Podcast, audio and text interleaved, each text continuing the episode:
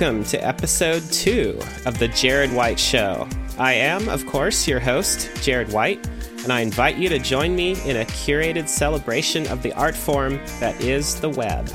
You can visit my website at jaredwhite.com, where you can sign up for my weekly newsletter with the latest links and blog posts from the site, as well as news about this podcast. I'll also soon be launching a Patreon membership, so if you'd like to become a supporter of the show, that will be the way to do it. And for my US listeners, I hope you've been having a wonderful Memorial Day weekend and got to enjoy some R&R with friends and family. And also, uh, got links up now at jaredwhite.com slash podcast, so you can subscribe to this show now on Apple Podcasts, Castro, Overcast, and Pocket Casts. And speaking of Castro, uh, the new version 3 just got released a few days ago, uh, and I'm really enjoying it. Uh, I've been an Overcast user for quite some time now. It's been my one true love for a long time now, but uh, Castro 3 wow, they've uh, really hit it out of the park with this new version. Uh, the interface looks just absolutely beautiful. Uh, I really like the workflow of of you know looking through your inbox of new episodes from various podcasts and adding them to your queue. Um, that part's not new; they've had that for a while now. But um, but just the way everything looks and functions, and and the new additions of um, their equivalent to to Smart Speed. Um, I forget what it's called in Castro now, but it's basically a feature where um, every little gap between words or you know every little pause gets kind of truncated so that you can listen through a podcast in a shorter amount of time, but without it sounding you know weird like it's like it's all speed up and really weird and all the syllables are all mixed together and it's you know that i can't stand listening to anything like that like it needs to sound like regular talking regular words um, but you know, all the gaps between things, you know, we you don't really need that. So uh, so it's it's a great feature. Overcast came out with that as its sort of marquee feature back in the day. Um, but now Castro 3 has it, so uh, hats off to them.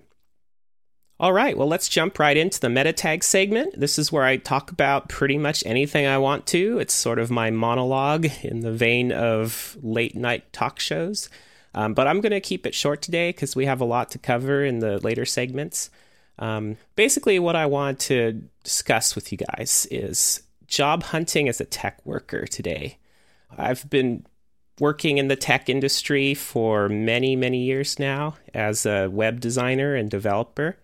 And, uh, you know, for a long time, my overall opinion of working in tech was positive. You know, I was excited to be a tech worker. I was happy to be able to contribute to projects with my with my skill set, which is a an in-demand skill set.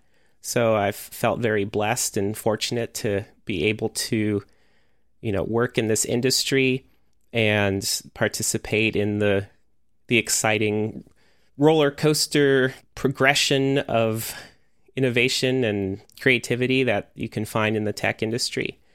Um, but along with everyone else, it feels like over the last year, maybe a couple years, um, I, I, I too have been sucked into this tech backlash.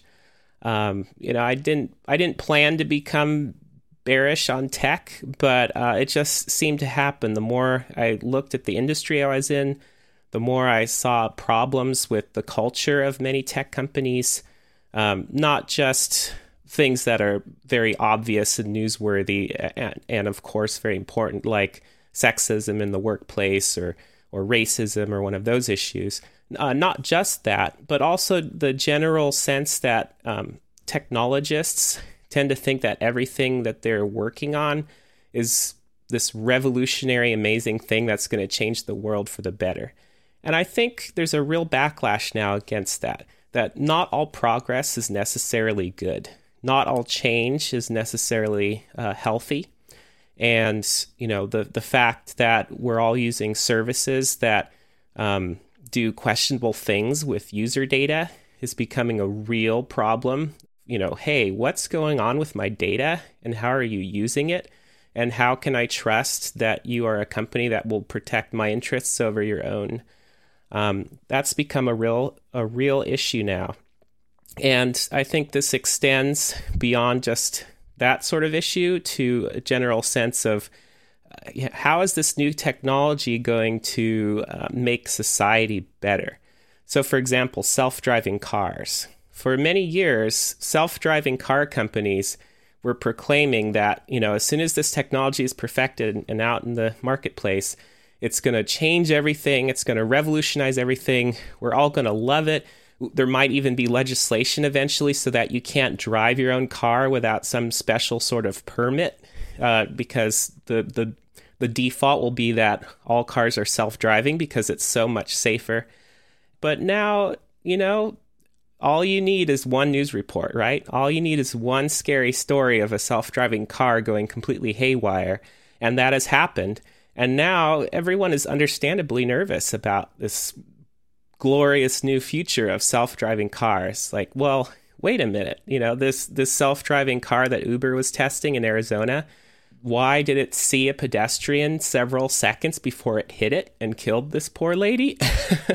you know, what's going on here? And, you know, so far investigations have turned up no smoking gun. It wasn't like, oh, this one line of code was the culprit. It basically just was a failed system. The software just failed because of, you know, a wide variety of, of possible causes and issues that have yet to be resolved. And so, you know, nobody wants to hear that. Nobody wants to hear, like, oh, you know, there was a bug in some software and that's why that person got killed.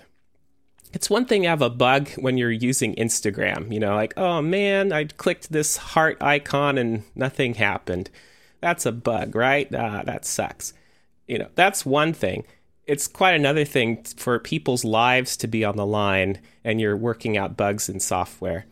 So, you know, I think our human driven car future is pretty secure for the, the time being.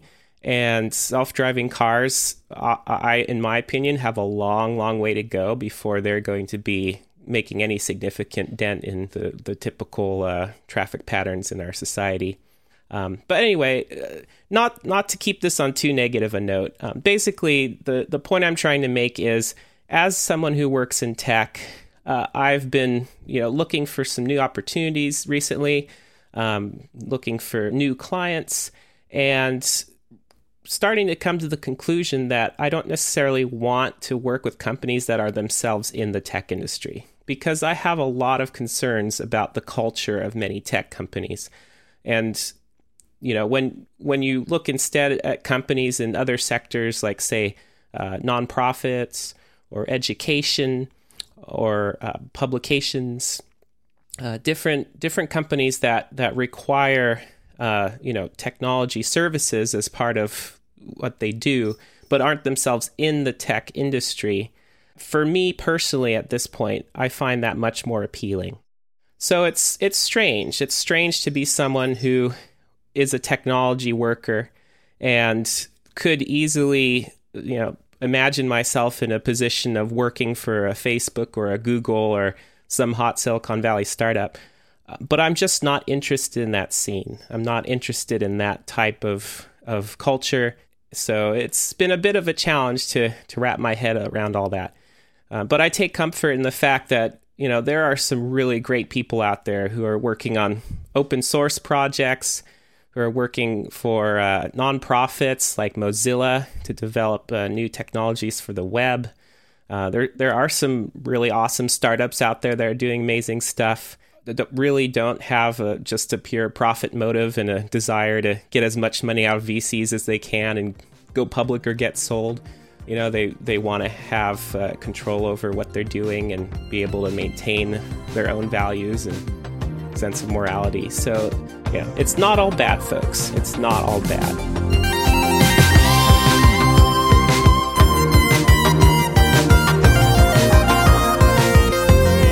In the block quote tag segment today, I have something pretty exciting to share with you. I was using Wikipedia the other day, and I noticed all of a sudden I was using my desktop iMac looking up an article and I noticed that the design looked really different. It was it was very clean, kind of minimalist. Uh, the it was all all the text was formatted in a in a central column that wasn't too wide, and it was very easy to read. And so I thought to myself, oh, wow, Wikipedia is looking good. They must have done a bit of a redesign lately.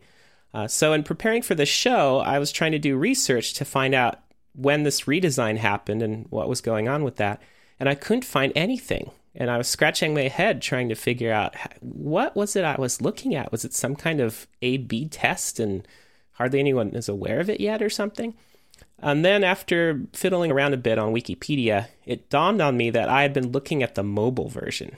I was looking at the mobile version of the article on Wikipedia rather than the standard desktop browser version. And that's why it frankly looked a lot better. uh, this is this is an ongoing issue right now on the web, which is that sometimes mobile sites actually look a lot better than their desktop site counterparts.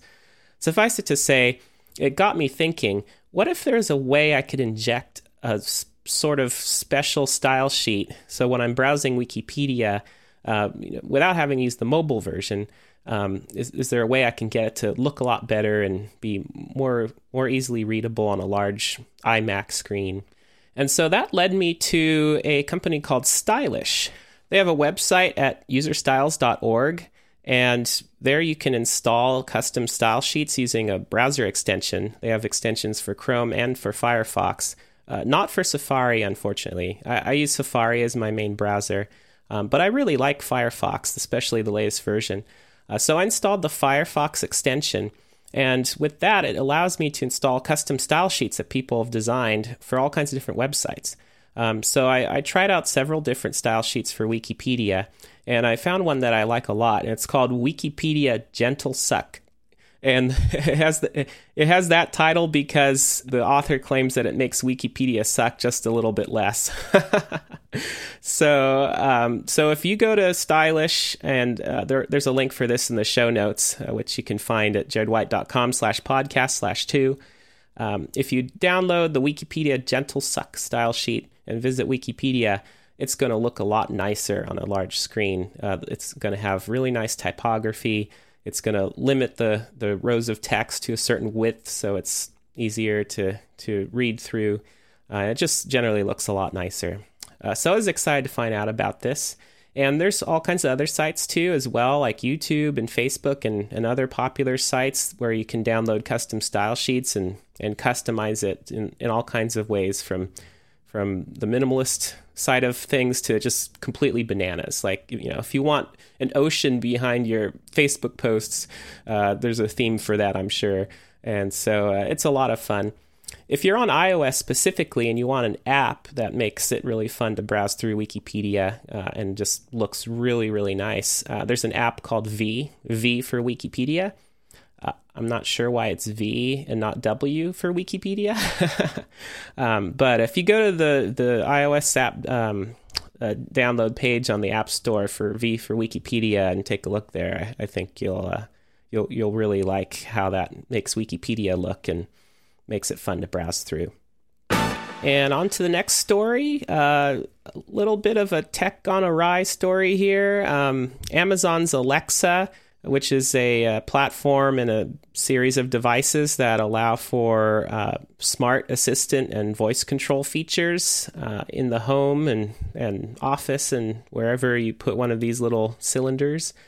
Um, this crazy story where all of a sudden somebody's friend called them up and said, uh, I think you're being hacked. What's going on here? And it turns out that Alexa had somehow interpreted just ambient conversation in the person's home as a series of commands. And these commands were essentially to tell Alexa to record a voice recording and then send that to somebody in this person's contact list. And there, uh, there's a couple links in the show notes about the, the details of this. Um, there's a Wired article with some great context about just which sequence of commands apparently had gotten triggered, and nobody realized this was happening until they got this friend's frantic call. Um, but it just illustrates how you know we're we're all excited and and gung ho about getting these voice assistant uh, apps or hardware products into our homes uh, to you know it, you know to, to honestly do all kinds of amazing cool stuff. Um, but you know what are the downsides? What are the potential pitfalls to this technology? And I think this illustrates that there, you know, it's not all peaches and cream. Uh, I personally do not have a voice assistant box or cylinder or what have you in my home, uh, and I'm not sure I'm going to get one anytime soon. Um, I, have been tempted to get the HomePod from Apple, mainly just because I want a really nice wireless speaker that can play from Apple Music and you know AirPlay streaming, and the occasional Siri voice command feature might be nice. But I'm honestly pretty happy with keeping voice control strictly to my devices that I have in my hand, like my phone or my iPad, uh, where I can interact with the device directly and kind of see what it's doing and make sure it's doing the right thing. The idea that there's just sort of this thing that's just kind of in the atmosphere, that's just picking up whatever's in the atmosphere and kind of just doing stuff, and it's going to talk to me when it thinks I'm talking to it. Um, that seems really great on Star Trek episodes but I'm not entirely convinced that this is how we want to actually have things in our home. I think having ambient computing versus intentional computing um, is a is a debate that um, you know we we need to have that debate. Uh, and what I mean is intentional computing is where I know I'm using a device and I'm trying to direct it to do something, and that's typically how we've used computers. Whereas ambient computing is where computer stuff is just sort of in the atmosphere and it's trying to detect what you want from it and it's doing things for you without you necessarily realizing that it's doing something for you or, or what exactly it's doing. So ambient versus intentional computing is definitely a debate that I think that we need to have as a culture. Next up, I'd like to talk to you about Theranos, not Thanos. Although they're both villains, uh, Theranos, in case you're not aware, is a Silicon Valley startup that uh, actually started up uh, quite a while ago uh, in the early 2000s, I believe.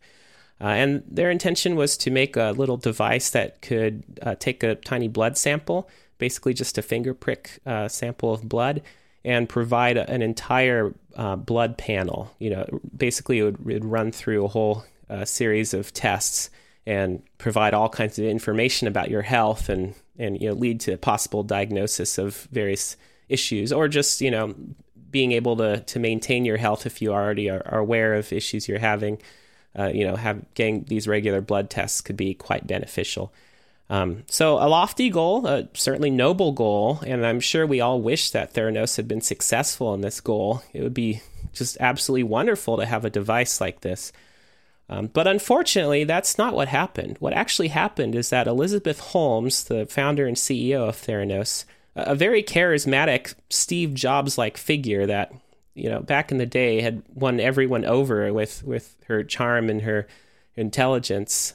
Um, it turns out that she misled everybody. And there was a culture of, of secrecy and fear at the company that made it uh, very you know very difficult for anyone to come forth and you know leak to the press or explain to anyone that um, you know the claims that Theranos was making about how their device would work were simply false.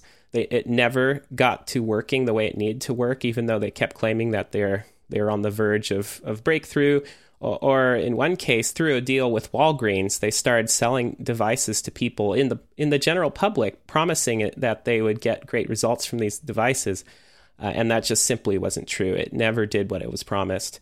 Um, so now everything's blown up.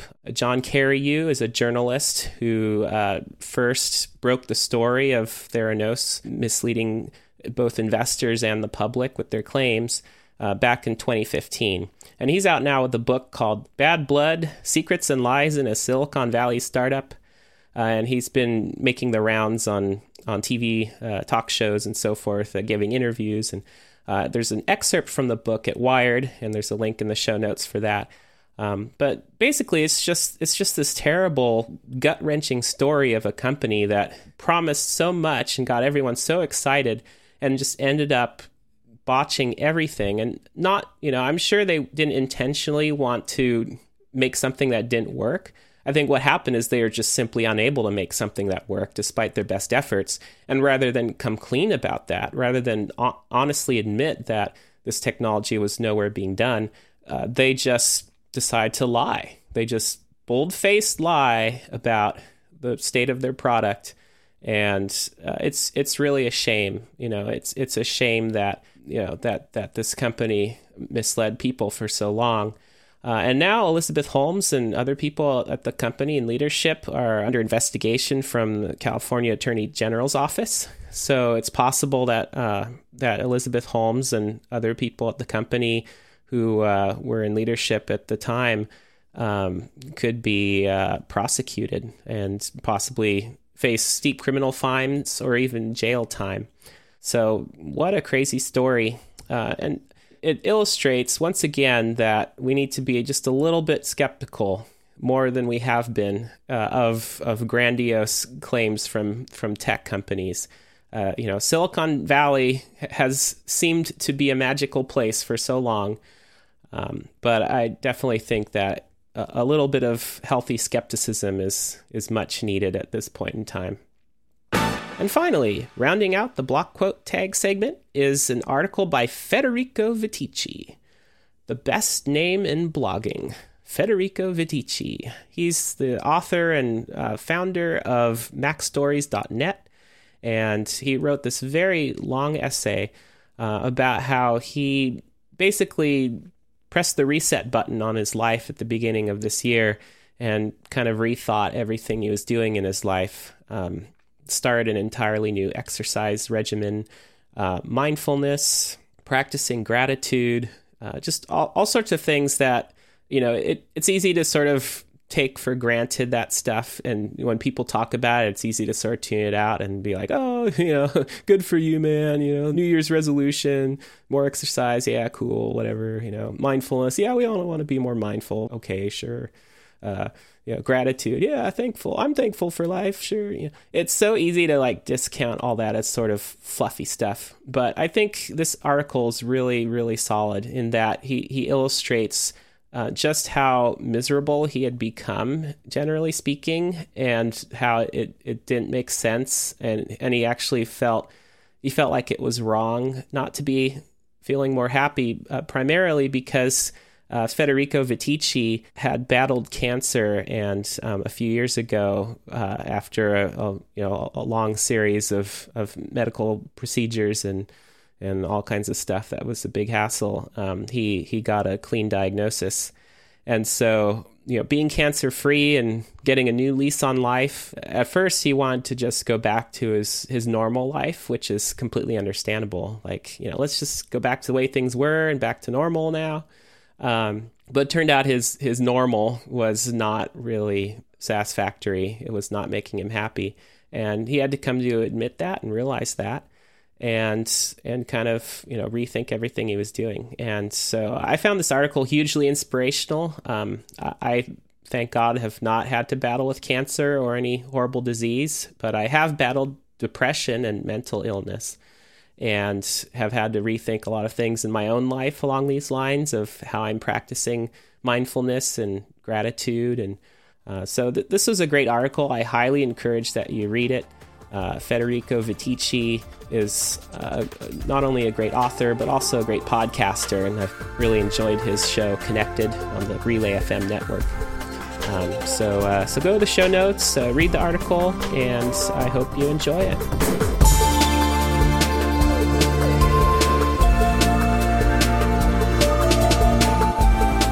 And finally, for today on the image tag segment, I am highlighting a site that I just thought was absolutely gorgeous. Absolutely gorgeous. It's the Blue Heart of Europe, and it's a site that Patagonia put together. Uh, they won the Site of the Day award on a site called Awwwards, A W W W A R D S. so they, you know, they have the www in their name, which I thought was clever because it's uh, an award site for websites that exhibit really uh, clever creative direction and and design and innovative communication. Um, but the Blue Heart of Europe is a site all about how um, almost every waterway in Europe, you know, every river, every stream uh, has been altered in some way with dams and redirections, and uh, it's almost impossible to find any truly wild rivers anymore. And this is actually a major ecological problem. Uh, and not just in Europe, but in other places around the world, of course. But specifically, uh, this whole site is part of an awareness campaign. Uh, they have a film coming out, and there's a trailer for it, and uh, it's it's about how um, uh, this certain part of Europe in the Balkans um, you know the wild rivers that are there really need to be protected. And so um, you know the the reason I wanted to feature this was less about the the politics or the ecology issue here although it's it's very interesting. Um, but just the way the site was built the way it looks the way it functions uh, it's just absolutely amazing. Uh, it works well on large desktop sites as well as smaller mobile devices. And um, it kind of feels like a bit of a of a callback to the old days of CD-ROMs. Remember when we used to buy CD-ROMs and they would come with all this amazing multimedia content with, you know, with cool graphics and videos and you'd you know click through all these different areas and things would pop up and it was it was very interactive and dynamic and you know compared to you know the world wide web at the time or either or even you know a decade later um, it, these CD-ROM applications were were just absolutely amazing, eye-catching and engaging, um, and so it, it, warms my heart to see sites that are the evolution of that sort of attention to design and interactivity be uh, available to us today. So uh, definitely recommend checking that out. The Blue Heart of Europe by Patagonia.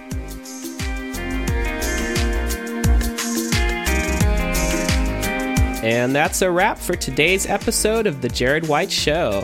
Thanks for listening. I really appreciate you, uh, each and every one of you. Um, the fact that anybody is listening to this is, is just terrific. So uh, I appreciate you. Uh, please visit jaredwhite.com if you haven't already and sign up for my newsletter. And there are links at uh, jaredwhite.com slash podcast to subscribe to this show in Apple Podcasts, Castro, Overcast, Pocket Cast. And if there's any other podcast app or platform that you like to use and you would recommend that I add a subscribe link, um, please let me know. Um, so that's it for today, and I'll see you next week on The Jared White Show.